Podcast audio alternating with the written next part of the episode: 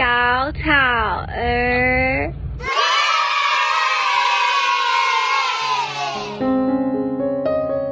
Hello，我是娃娃魏如萱。其实我完全忘记小草儿这个名字怎么来的，我真的完全想不起来耶。可能跟青青河边草有关系吧。青青河边草，嗯，哎，我真的想不起来耶。但是我很喜欢这个名字，小草儿。欢迎收听你好草，大家好，我是小草儿。我们的疫情终于呢，最近有一点缓和了，所以呢，小草儿又重新复工。今天呢，要请到哪一位何方神圣呢？对，就是何方耶！Yeah, 大家好，我是何方，大家都好吗？希望大家都平安啦，对不对？其实我一直很想敲你很久，但是那时候知道你有那个确诊，对，五月中的时候我确诊。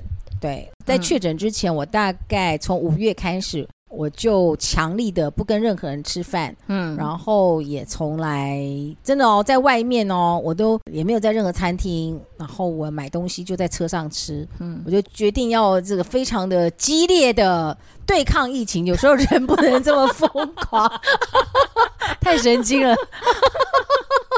就哎，莫名其妙就就哎，这筛一筛就确诊了这样子。对，嗯哼哼，好，恭喜你恢复健康，所以我才能够邀请你来上节目。是的，是的。好，那我们的主题就是追星娱乐。我们先来聊聊何方，来来介绍一下你有没有什么追星的经验？在我那个时代呢，我有非常喜欢的艺人，可是那个时候因为他不可能来台湾，就是终身名菜啊。对，中森明菜其实对我们这种五六年级生是很大的影响，特别女生，她那个中森明菜头哦，嗯、就是有一种那种大波浪的，嗯、都是我们考完高中之后，嗯，第一个就是要跟妈妈就一定要变成这样的头发，嗯、但是那时候钱没有很多，妈妈就会带我们去那种菜市场的那种。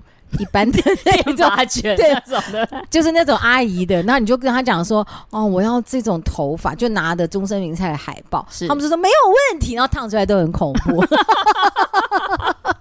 好，这个是中森明菜头那个时候的一个回忆。嗯，然后但是真正的你说我追星的话，实际追哦是高中有一段时间，但是也没有很久啦。嗯，就比较喜新厌旧。就是有疯狂一小段时间，谁？那个人叫徐伟哦。Oh, 我这时候如果说我听过，是不是就已经掉入陷阱？对。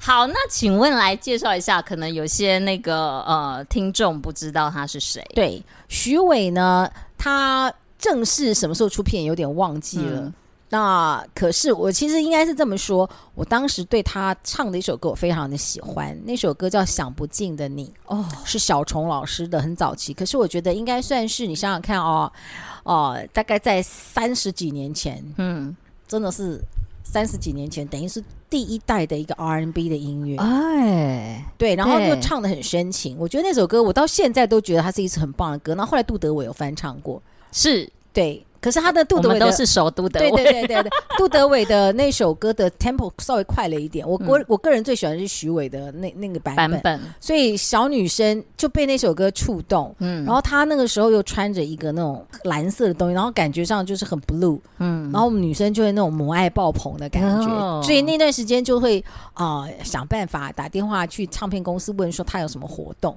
但是我没有追很多啦，我最疯狂的就觉得太累了，就是那时候就荣兴。花园办了一个，反正就他有一次有个活动，就在民权东路是有一个地方叫荣兴花园。对，以前也有办很多活动，后来好像现在比较没有什么活动在那边办了。嗯嗯嗯、啊，有一次就是有一个演出在那边啊，就跟同学就这样好早，比方说是晚上七点的，那你就要揪中午当天中午你就要。赶去排队，对，因为你要排在前面嘛，嗯、这样子对。然后那天其实是一个，应该就是很多歌手，不是他的专场啦，但是他几乎就在后面。你看，你为了他，你中午就要在那边。烈日之下，然后排排排排排排排排到几乎到晚上，对不对？他们九点最后的时候，他才会出场。对，所以这样一搞就搞了一个整天，就很累。然后当然最疯狂的时候，你就觉得说啊，我希望许伟这个名字在我家。那除了说他的海报之外，我还有就去买那个胶水，嗯、再加上一种那种红红的亮片、亮粉，嗯，嗯，我就先把那个胶水就写一个徐，好、嗯、涂上去，然后你就去沾那个亮粉，这样是。沾沾沾沾沾沾到那个徐这样子，那、嗯、就是每一天沾一点沾一点这样。嗯、那后来呢，就是他想不尽的你完之后，他又出了一个专辑，他转型的很快，嗯、他想变成很 man 的男生，好，然后就。就是突然改变造型，我有点不适应，嗯，所以那个徐就刻画在我家的墙上，喂，我就来不及把它写上去。你为什么这么不爱他？你就突然 就突然觉得嗯，没有那么喜欢，所以就呃，所以真正的那种很疯狂的追，不是买票的啊，嗯、去追。嗯，大概就只有他啦，这样子。真的啊？嗯、那后来呃都没有再喜欢别人了。有喜欢罗大佑啊，然后可是那个时候我们是也是高中生，然后一群朋友，嗯、我们就比比较穷啊，我们就买那种最后面的位置嘛。但是中间有一段时间，你可以从那个时候呃，就是现在的小巨蛋啊，大家也忘记有个地方叫红源体育馆，就是烧掉了啦。嗯，就是以前在小巨蛋那附近有曾经有个体育馆就烧掉了。嗯，我们就是在那个地方，然后去参与那个罗大佑的演出。我们有买票，嗯，可是就在那个突然很混乱的过程当中，有人就先从那个跳台，它不是有一个最贵的区是那个摇滚区吗？嗯嗯，那我们通常就是买在那个，你去想，很像那种棒球台，对。会有那种第一排小巨蛋，就第一排的人就是坐椅子的嘛。对对对，对，对。那我们其他人不是排上面吗？对。那那个时候有一段时间混乱的时间，就是年轻人就是有人就先跳下去了，然后就、嗯、就快快快！我们也是很害怕，可是我看年轻人没在怕，反正有人下去了，嗯、有人喊一喊，你就突然这样子，我们就跳下去啦。对。然后干嘛？握手。就是我们买最便宜的钱。的票，然后哦，要混到最前面的，对对，就混到摇滚区啊。以前是没有保全，是不是？B B B 有保全，但是有一段时间就是不知道为什么，当时一定是有一个破口，哦、突然有中场休息啦，有点混乱，不见得你来得及去找到任何对，就是有人先看到可能有一个破口，哦、就就冲了这样子。嗯、对对对对对，这是很危险的。对，其实蛮危险。对对对，小孩子不要学。对对对，那但是小孩子才会干这种事啊。追星之余要注意安全。对对对对对，以前常常我也追过星，你知道被挤的那种感觉是真的很危险。我就很短的追星啦，那大部分的时间就就比较没有那么疯狂。就是哦，那一次的演唱会，嗯哼哼，就是买最便宜的票，但是呢，不是故意的，就是突然之间看到一个机会，然后有人怂恿，你就突然觉得啊啊。要不要下去？跳下去你会害怕，可是因为已经有人跳下去，说你下来我们可以接住你。那你要不要下去呢？就下去啦。好啦，这也是年少轻狂应该做的事情。像现在如果那个我们的这个年纪，可能就没有办法脸皮这么厚的做这些事情。呃，现在疫情可以哦，戴戴口罩没有人发现。哎喂，不要教坏小孩子。好，那所以你是因为就是这样子追星，呃、开始对娱乐产业憧憬而出片的吗？谈一下你的那个出道的过程。不是，其实我的家里面一直好像有一种气氛，你都会觉得我们应该是一直读书，一直读书。嗯，然后因为之前家里的经济状况还好，那好像你就会很自然的觉得，好像兄弟姐妹的途径就是念书啊。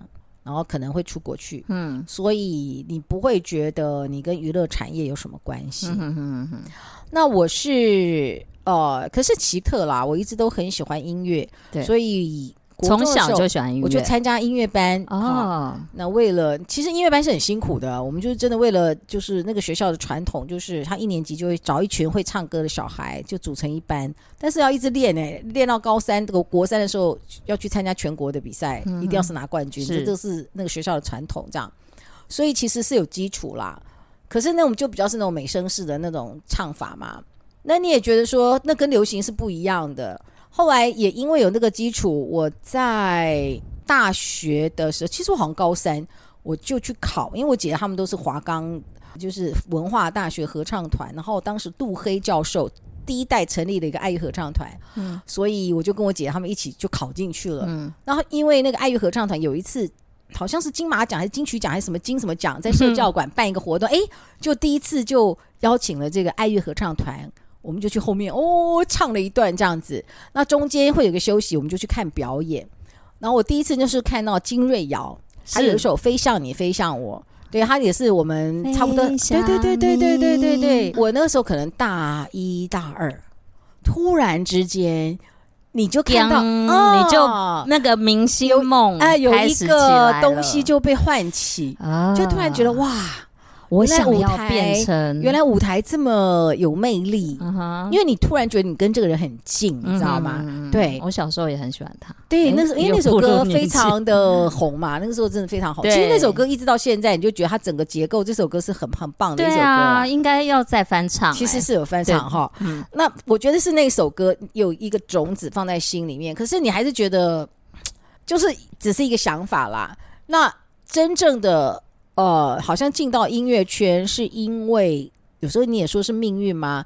我朋友很想去进到这个圈子，那他有创作歌曲，他希望找一个女 vocal 来帮他录 demo 啊。哦、我是录了这个 demo，我也没参加比赛。嗯嗯嗯。那我的朋友寄进去，然后他们会听。对，我朋友那首歌没有进。决赛，但是他们听见我的声音，嗯、是因为这样，然后慢慢慢慢就有了一个连接，哦、然后有机会。所以你要这么说，有一几个关键人物，到最后我正式出片是牛大可老师啦。对，嗯嗯嗯，哇，牛大可老师哎、欸，对对，他创作过好多作品、哦，是的，是的，是的，嗯，对，牛大可老师也是这个九零年代，其实哦，很多朋友应该都要熟悉的一个很棒的音乐人。然后现在在台中开开 pop 这样子哦，他算是你歌坛进入歌坛的贵人，对，应该算是。还有就是呃李安修，对对对对，他们那个时候等于就是牛大可老师是一个新兴的唱片公司的总经理，是。然后李安修是当时的一个应该算是企划吧。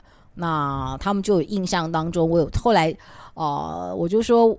我中间落了一段，就是我参加了这个，我录我的声音被听见，嗯，然后那个单位是叫大学城哦，对，那大学城的隔年就鼓励我去参赛了啦，嗯、哼哼哼哼对，所以我后来还是有去参赛，然后就得到第五届的这个大学城的大专创作歌谣比赛最佳演唱，嗯，所以就留下一些记录，可是也没有因为这样，我马上就进到这个职业的领域，其实就是。就是一个大学的经验嘛，出了一个合集，这样。嗯，毕业了一年，快一年的时候，就是第三届的李安修。嗯，然后当时跟纽大可老师他们有一个音乐的团队，对，要找一些新人，所以我就被他们想起来，就邀请我去试音，所以这样陆续就出片了。这样，那你 pub 唱歌是在这个之前？嗯，应该是在还没有大学毕业之前，二十岁、二十一岁的时候，你就已经先在 pub 唱歌了。嗯那可不可以聊一下这个部分？其实，在 pop 唱歌当时呢，也是一个意外啦。就是我那时候出了一个车祸，我们赔了很多钱。嗯，那等于是在三四十年前，我们就把人家一台车撞坏了，大概总共要赔二十几万。嗯，我们有六个人在车上，然后主驾驶要赔比较多，然后我们其他的人就平均分摊，但一个人要赔。三万块这样，嗯嗯，哎，三万是三十年前的三万块，蛮多的，哦、不不少。那你就想，糟糕，你好像得赶快去做一些什么样的方式？因为第一个我有助学贷款，嗯，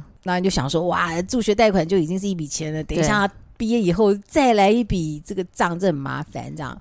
所以那时候就得觉得我得想办法要多多打工啦。对，可是因为慢慢从大学城啦，你就会认识一些音乐人嘛，幕后的人。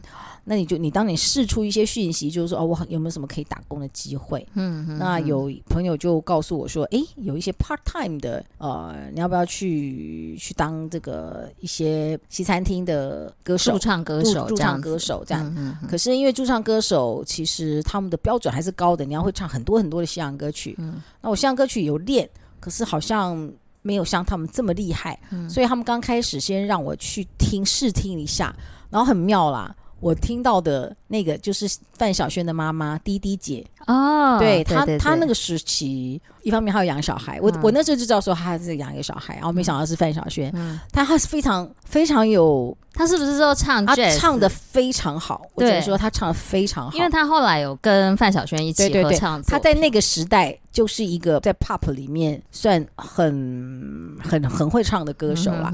那我当时哎，他们就我朋友他们就在那边当乐手这样。是，然后先鼓励我，先哎听听看人家是要唱的。我说哇，歌很多哎，嗯，他唱的很，因为他流行歌曲什么也都都会唱，嗯，然后爵士什么都会唱，因为要点歌嘛，对，他几乎就是已经都很会唱。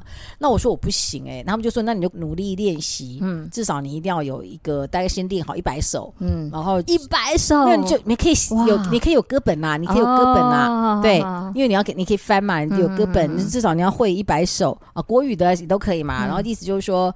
至少你可以代班嘛，这样子、嗯、好，那我觉得 OK。所以我是先从，其实我一直都是代班歌手啦。嗯、我觉得哇，我没有办法这样子唱主力哪一个时代的别人一点歌，嗯、比方说那段时间非常经典流行歌曲，你就会。嗯、是在更早一点，我不见得就就可以知道。可是呃，真的那种很厉害的歌手，他们就是唱歌非常有味道，然后真的歌非常非常的多量，这样对。那万一那个台下点的你不会唱怎么办？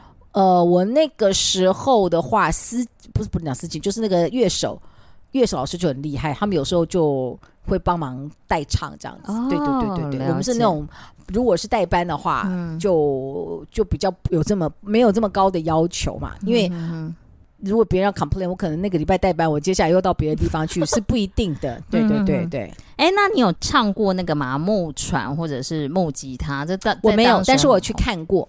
我也是，对，我有去看过，就是吃东西，然后看他们的表演啦。对，他们那个地方是很清纯的地方啦，啊、真的真的是非常清纯掉。那因为我我去表演的那个部分，其实它就是等于有点像 piano bar，嗯，piano bar 等于越晚就是越复杂。对哦，我懂。那我们因为很青涩，所以就是比较唱前段。嗯、他们九点开始就有驻唱歌手啦。是那我大部分都唱就是比较前半段那个晚餐时段，但是后来代班就不太一定，有时候就是那歌手他不行嘛，你就可能去代班，就会看到很多光怪陆离的事情。嗯、那个就是一个华灯初上，嗯、所以我近期看那个华灯初上，嗯、那个那个环境就非常有 feel，对对对，我就非常的。啊，非常的明白，对对对对对对，那个环境比较接近，是这样子的。对啊，我觉得那个现在没有那些民歌西餐厅，好可惜哦。我都很怀念以前，就是当穷学生的时候，然后以前我们就是零用钱不多嘛，然后我们都要靠自己打工这样子，然后常常呢就是去。点我我跟我同学就是点一杯饮料，然后呢坐一个下午，然后就一直点歌，然后给上面的歌手唱，然后听那些我们喜欢的歌，然后旁边的那些比较有钱人，他们就在那边点那个牛排，我们就一直闻那个牛排的香味，然后拼命的咽口水，然后等到就是很饿的时候，赶快去外面吃个那种卤肉饭啊，这样子，对。就是觉得那个单纯听歌的时候的那个时光真的很美好。是我有我有听过那些歌手们的，但是真的就是很清很清纯，嗯，然后很单纯的一个场域啦。嗯、对对对对对，不一样。那我也有以前在国宾饭店，嗯哼，哎，国宾饭店的 piano bar，那又是不一样，嗯、那种就比较又是一种有点像 dinner show 的，嗯，对，那种就是更。呃，就是在夜晚的时分，然后他们呃国宾饭店就会提供给他们的这个、呃、来宾哈、哦、一个听歌的机会，真的就是听歌，嗯，对，所以我们就在那边会有一些西洋歌曲那种经典老歌的一个演出，这样子，嗯、那个那个那这个气氛又很不一样，对，完全不同。嗯、那你唱这些的这个驻唱经验，对你后来出片，你觉得有没有帮助？还是你进歌坛出片？的这个唱歌的方式又比跟之前的驻唱方式又不一样。其实方式，我觉得，嗯，只是人生多一些不一样的阅历啦。嗯，那当然了，你歌就是要多练嘛。嗯，你多练，你就会想办法去模仿别人国外的歌手怎么会唱啊。嗯，他们一定有一些转音啊，有啦，就是你会去练到这种比较不一样的技巧，就是有的。嗯，那你有没有特别喜欢效法哪一个歌手的歌唱唱腔？那个时代的话，就会比较，比方 Whitney Houston 啊，哦、或者是 Gloria Estefan 啊，因为他们那个时候你要快歌的话，你就要想办法去练 Gloria Estefan 的那个。我到现在，但是我现在已经忘记，我练的那个 conga 练了好久，他前面那个噔噔噔噔噔噔噔噔，那超快，没错，能练到发疯了。对，现在有点不太行。可是那个时候你就会知道说，嗯、哦，你如果真的有机会去唱到类似这样的歌，你也会觉得。其实其实挺过瘾啦，对对对对，是是是那个就就比较不是那种呃纯吉他的那种表演可以可以过瘾的嘛。嗯，他也是有很快乐的这个部分啦。对，嗯、那啊，Whitney Houston 当当时的一些经典的歌曲，你就会觉得哇，你就会很想去练他飙他的高音啊，或者什么什么这样子。嗯。嗯哎、欸，你出片是一九九零年，对，那时候真的是歌坛最风华的年代，对，对，但是竞争也很激烈，从来没有不激烈过，都是很 都是硬仗。但是那时候，对啊，那是那时候是最好听的年代。来谈谈当时候歌坛的荣景，你跟你同期出道的大概哇，一九九零年那个时候好好笑啊，那个时候演艺圈流传一个。新闻就是有一个算命的人就说，九零年代会出现一个超级巨星，然后哇，是出了一堆女生，你知道吗？对，大概那时候带就苏慧伦呐、陈明真呐、啊，嗯，就差不多那个时期的一些歌手这样子，我们差不多是同一个时期同一个时期，对对对对。那你有没有被那个欺负或者是排挤的状况？因为竞争那么激烈，我们可以不要开名字，欺负哦，也不呃。辛苦一定有啦，对，比方说有一那种过过年，我不能说是欺负，但是你心里面会百感交集是有的，是，就是因为那个时候我们新人嘛，要排电视通告就很难，那所以当然这个呃宣传也是很努力排。那有一次他也没有多了解一下，然后他们就说啊，华视的新闻部哈会有一个过年的。一个特别的节目，嗯，他就觉得说这感觉上蛮难得的啊，你跟李艳秋啊这些人同台，哇，哦，对，所以他们就赶快不管怎么样就想办法，我一定要挤进去。那也没有问清楚，然后我们去了，哎，当然你当时会觉得很有意思，你也看到李艳秋就他们就都不是当主播了，他就也化起古装来了，反正就是你真的觉得好像很好玩，但是呢，你就没有看到很清楚的脚本是什么，那你也觉得脚本你也没有在里面。就后来呢，就等了很久，然后才发现哦，他们才在彩排的时候才发现哦，我要饰演一个蒙古兵，就等于说我可能在李艳秋旁边，好会亮相，但是其实你是没有什么，嗯、就其实没有没有干嘛这样子。嗯、哼哼可是因为但是镜头就会拍到你啊。对，可是因为呢，就是、呃，我是正大社会系，嗯、然后社会系哦，是正大新闻系，他会修辅系，他会一定来修社会系，所以我认识很多。华视新闻部的人，嗯，你知道那种感觉很尴尬，你知道吗？对，你就会发觉说，他们再怎么样是年轻的小记者，因为、嗯、因为那那一天他们来拍，当然就是李艳秋啊几个，当时还有个什么孙自强，嗯嗯，哦，这样讲讲大家也搞不清楚是谁，反正就是一个美女就对了啦，嗯、对。然后呢，就是哎，这你就想说这些美女主播突然哈跳身来演演一个特别的过年剧，所以他们很多年轻的新闻记者也会跑来那个摄影棚看，就觉得很好玩。可是我很尴尬，你了解吗？嗯，就是你会看到你认识的朋友，有的不太熟，但他也看到你，我们就假装都不认识，你知道吗？嗯，因为我其实就是在那边扮演一个非常龙套的龙套这样子。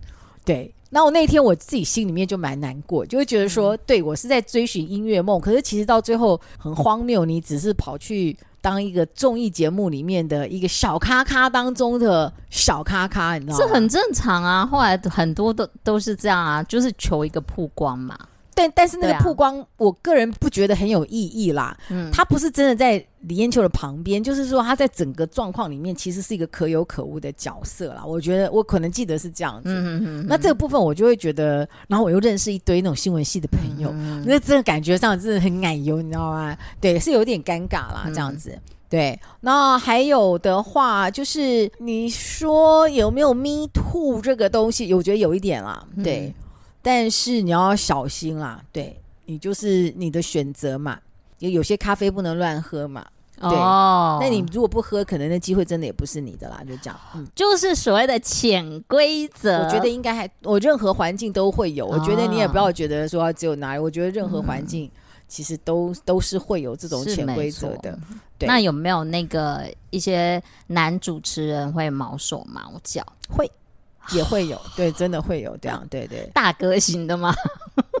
最大哥型的，我觉得反而比较不会。我觉得大哥型的哦，会边开玩笑，已经把游戏规则讲清楚。我、嗯、这样讲会不会太清楚？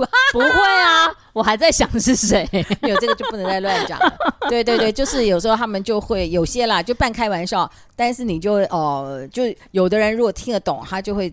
照那个方式去做。哦、那我们如果是个愣子就，就就啊，就就没有机会，对，就也不会去 follow 那个机会了。我觉得就是那种真正很大哥级的，他不会去，就是他们可能会透露一些些讯息，讯息，你要不要去 follow 那条途径？嗯，但他不会做那种狗狗丁的事情，不会。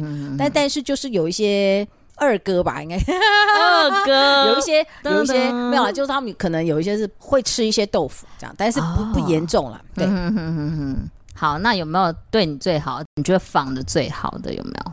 我觉得没有什么，会给你最多机会的，应该这么说啦，就是歌坛刚刚前面除了呃牛大可老师是你的贵人之一，对对对对，有没有电视上一些其他在演艺圈的贵人帮助过你？我觉得是。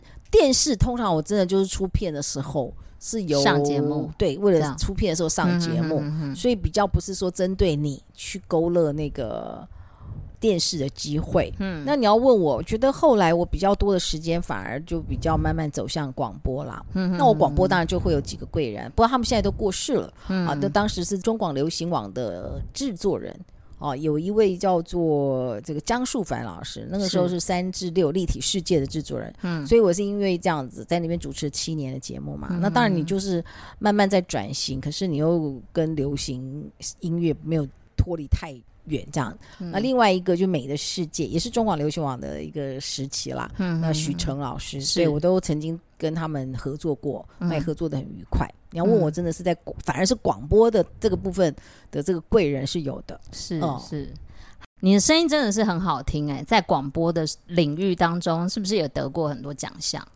我在二零一一到二零一五那一段时间，可能因为也做节目做了很长一段时间了啦，我等于一九九七年开始有点转型嘛，那已经。至少都做了十几年的广播了，嗯，会累积比较多的经验，然后也听了很多各式各样的音乐，你会对于各种不同的音乐开始比较有一些综合类型的想法，所以刚好也是水到渠成啦。在二零一一到二零一五那那几年，可能也是投注了所有的精力在那边，所以那几年就就十几次的入围啊，然后得奖了两次这样子，哇但得奖不容易啊，我很多我好几次都是。主持人跟节目入围，双双入围，但是呢，就双双，呃，就是共归，对，所以就觉得 啊，得奖也是真不容易啊。没有得奖真的是要看一点运气的，就天时地利人和啊。对，但就是差不多在二零一到二零一五年啦，这几年就是就是呃，有有蛮多次的这个入围的一些经验，经验。但后来真的实在是太劳累了，就就比较就慢慢。休息比较没有那么拼这样子。嗯嗯嗯嗯，你去年就很拼的出了一个生了一个小孩哦，来聊一下一个单曲加上一个电子书。嗯，觉得那个也是一个因缘机会。书那个部分我其实慢慢写，慢慢写，大概写了三年啦。嗯，其实是在描述我自己这个二十一岁的一些人生的一些际遇这样子。对对对对对，嗯，那你去年推出单曲之后，等于是重新再回到歌坛这样子？我也没有觉得回到歌坛，没有。我我觉得我应该是，你要真的问我那个。那个作品的意义哦，对，我觉得是我人生的整理哎，嗯、因为刚好他出的一个时期也是疫情真的非常严峻的一段时间啦，等于是二零二一年的十一月左右，好，有一个空档，对，然后我们就可以比较稍微去电台做一些分享。你要真的问我，其实当时想写这本书的这个目的有一个因缘际会，但是后来也是疫情的关系就。暂时也没有办法，是我一直很想进那种少妇会啊啊去做一些分享。然后我也认识了一群就是年少轻狂，然后我们现在大家都比较熟龄了，然后觉得说，哎，人生有时候有人年少轻狂就没有办法转回来，一生就完蛋了。对，那我们有些人是年少轻狂，可是就是好运，有一些很好的恩典的机会，嗯，你觉得你还能好好活着，是，那你就觉得，那你好像是不是可以跟一些很彷徨的。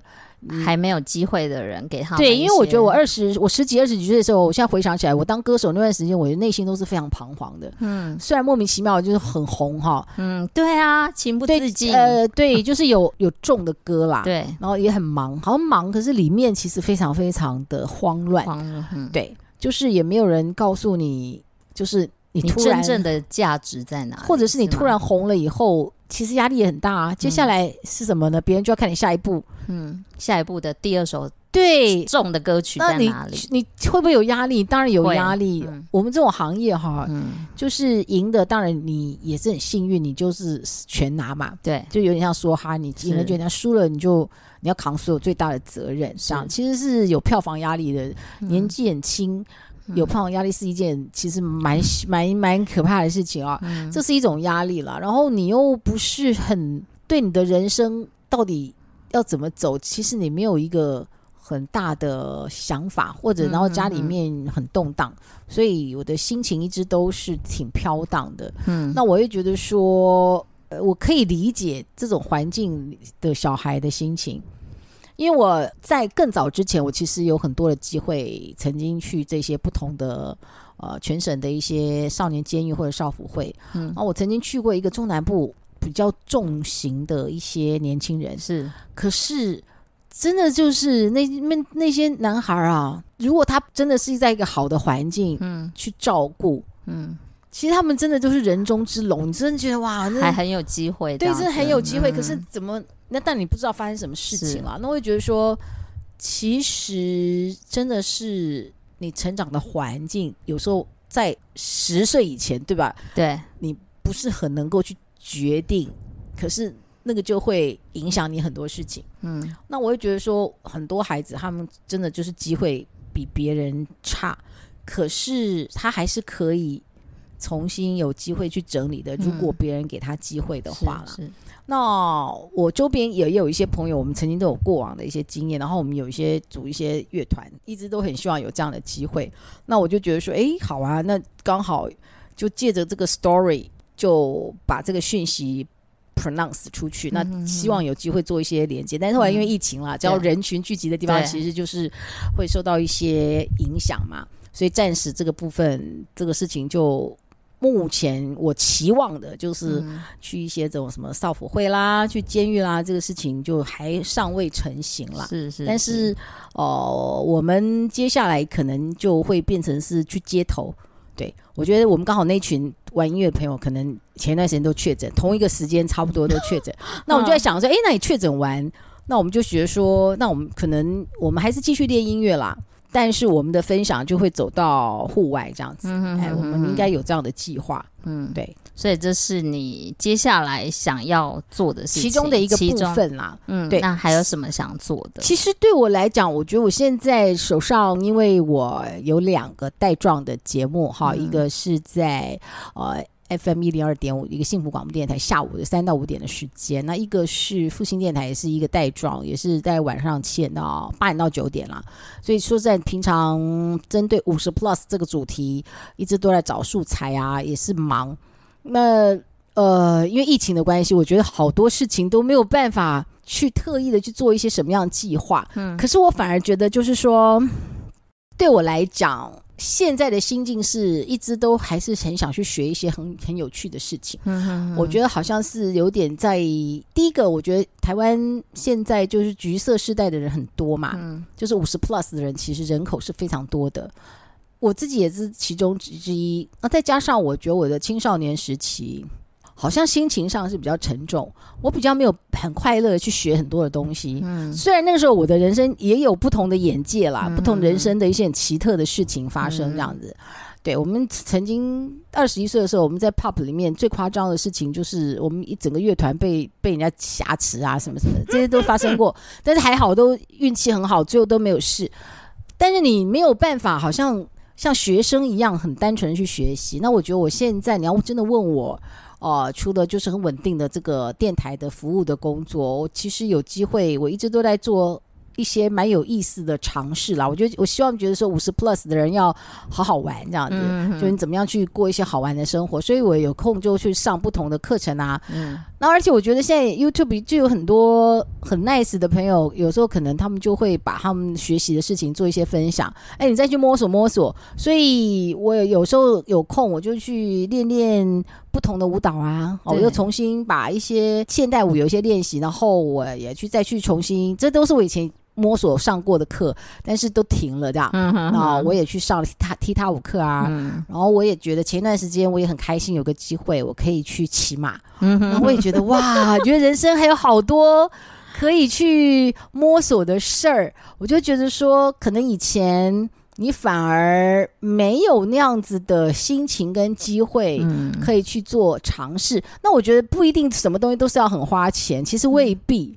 那、嗯、比方画画也可以，嗯、对对，我就觉得说这些东西就是你要怎么样想办法去找到一些很有趣的，那你有兴趣，那我自己也很喜欢音乐啊，所以我有空我也打打鼓啊，对，然后摸摸竖琴啊，练练小提琴啊，黑管啊，小号啊，就是其实你不一定要成为一个很厉害的什么古典音乐家，嗯、但是你可以找一些同好，大家就。可以一起组组合嘛？就是以前有一部电影，就是就是一个 team，他单独的成员都不是很厉害，可是各有各的强项，放起来组合起来就变得很有趣。嗯，说厉害也没有，嗯，可是我就觉得说，哎，那你就可以找一些志同道合的人，那你就去。嗯、我我我现在就觉得五十 plus 的人要。想办法，你要让你自己的人生过得很有趣，是，是，是，然后你要常常去尝试一些新鲜的事情。嗯，但是你要问我说啊，你尝试这些新鲜的事情，你有没有什么特别的计划？我觉得从疫情开始，我都觉得所有的计划都被打乱。我不知道，但是我并没有停止学习啦。对对，所以我其实还有一个，你真的问我真正的计划哦，我其实一直很想再去进修一些跟大健康有关的学习。哦，就是我我已经拿到了高阶健康管理师证照，嗯，可是我一直都还想。在进修，只是说，哎，到底是哪一种方式？因为不影响我的工作的前提下，我到底怎么样可以去进修？我一直都还在了解中啊，这样子。对，我觉得你是一个非常热爱学习的人，这个、就很好玩、啊。大家真的要跟你学习，包括我自己。哦、对对对，就很好玩啊！嗯、你就突然发觉，哎，原来你以前你是有这个 sense 的。因为我音乐的学习，我比较是听力学习啦。嗯嗯。那我突然发觉，哎，我好像有个东西被打开来了。嗯。那再加上，因为我以前唱歌会用丹田啦，这个可能就是一个过往累积的一些基础。然后你只是不同的乐器，但是哎，你有一个东西你会了嘛？嗯。你再稍微练某个部分，其实它就可以连接啦。是。对对对对对。太棒了！好，那今天真的很谢谢何芳姐来上我们的节目，谢谢谢谢。然后最后要请你笑三声，哈哈哈！你突然，对，这样子才自然。谢谢你喽，谢谢谢谢，下次见，拜拜拜拜。